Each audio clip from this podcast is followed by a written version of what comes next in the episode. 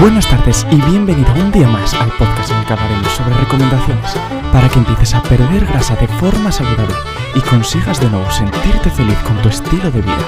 Recuerda, al final de cada capítulo tendrás un nuevo consejo para que puedas aplicar inmediatamente. No te vayas y quédate con nosotros hasta el final.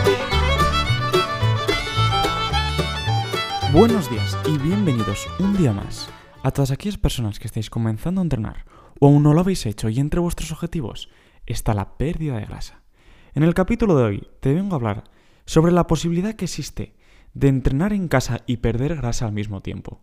Muchos entrenamos en el gimnasio y estamos acostumbrados a creer que por entrenar en casa apenas vamos a hacer esfuerzo o apenas se va a notar. Pero la realidad es que no es ni parecido a lo que tú piensas.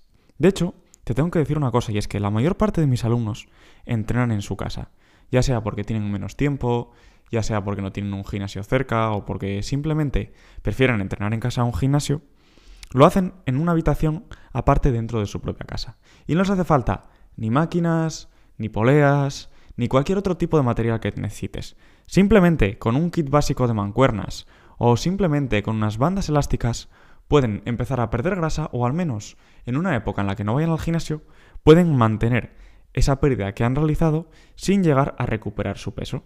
Lógicamente, si tú estás acostumbrado a entrenar al gimnasio, pues esto se te va a hacer un poquito más complicado, para que no nos vamos a engañar. Al final, cuando tú entras al gimnasio, asocias esa instalación como un sitio donde vas a esforzarte, donde vas a conseguir tus objetivos, donde vas a estar focalizado una hora y cuarto, una hora y media en entrenar. En cambio, en tu casa es donde realmente haces vida, donde si te encierran tienes que andar teletrabajando, y al final se hace un poquitín más duro simplemente por el hecho psicológico de decir, me paso aquí todo el día, no puedo encima también estar entrenando aquí. Y sobre todo, por un problema que tenemos muy asociado en nuestra cultura. Y es el hecho de que el sofá está muy cerca, Netflix está en la tele y seguramente te apetezca más estar tumbado en el sofá viendo Netflix que no estar de pie y entrenando. Pero eso ya llegaremos más adelante. Lo que te tengo que decir es que los resultados sí que llegan, siempre y cuando te lo tomes en serio, seas comprometido con tu entrenamiento y te motives para entrenar de una forma constante y sin pensar en acabar lo más pronto posible para ir a tumbarte al sofá. A partir de ahí, una vez que sabemos que tenemos que entrenar en nuestra casa, lo primero que te voy a recomendar es que intentes buscar una habitación en la que no haces mucha vida, ¿vale?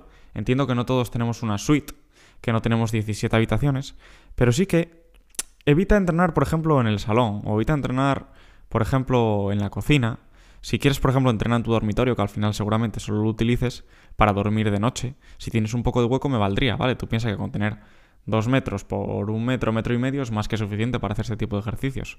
Pero si realmente estamos todo el día en el salón y encima entrenamos en el salón, va a ocurrir lo que te decía antes, que vamos a seguir asociando ese mismo lugar para el entretenimiento, para pasar el día al final y para el entrenamiento, y lo cual no es muy bueno, al final no acaba cuadrando y te acaba desmotivando.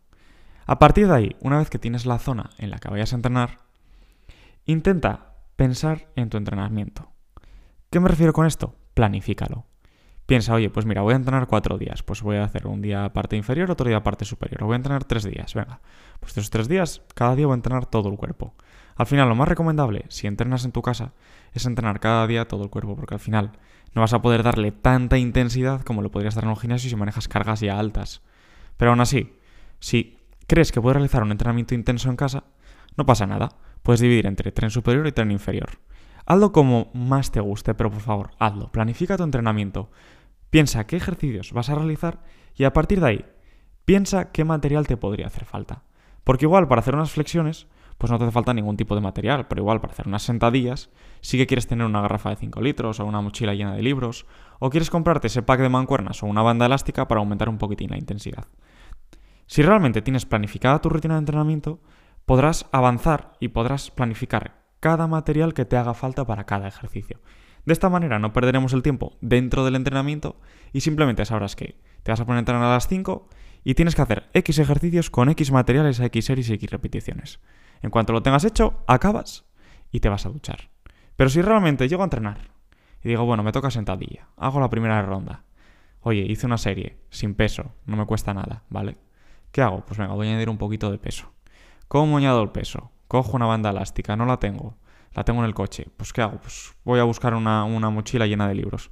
Acabas de perder 5 minutos. Si esto te pasa con cada ejercicio, al final no vamos a conseguir nada. Intenta planificarlo todo con antelación y verás cómo los resultados acaban llegando de una forma más eficiente y sobre todo, cómo no pierdes el tiempo. Y por último, está muy bien entrenar en tu casa, está muy bien que mantengas ese estilo de vida, pero si en esta época en la que vas a estar un poquito más sedentario de la cuenta, no cuidas tu alimentación, no nos servirá de nada. Como siempre te digo, esto es una pirámide. Tiene tres vértices, tiene la alimentación, tiene el descanso y tiene el entrenamiento. Y si no cumplimos con los tres de una forma adecuada, esto no va a servir para nada. Así que recuerda, cumple con estos tres puntos, pero sobre todo, en esta época, céntrate mucho en la alimentación. Céntrate en ver lo que estás comiendo, corrige lo que no debes de comer y lleva un estilo de vida saludable que te permita seguir perdiendo grasa de una forma constante.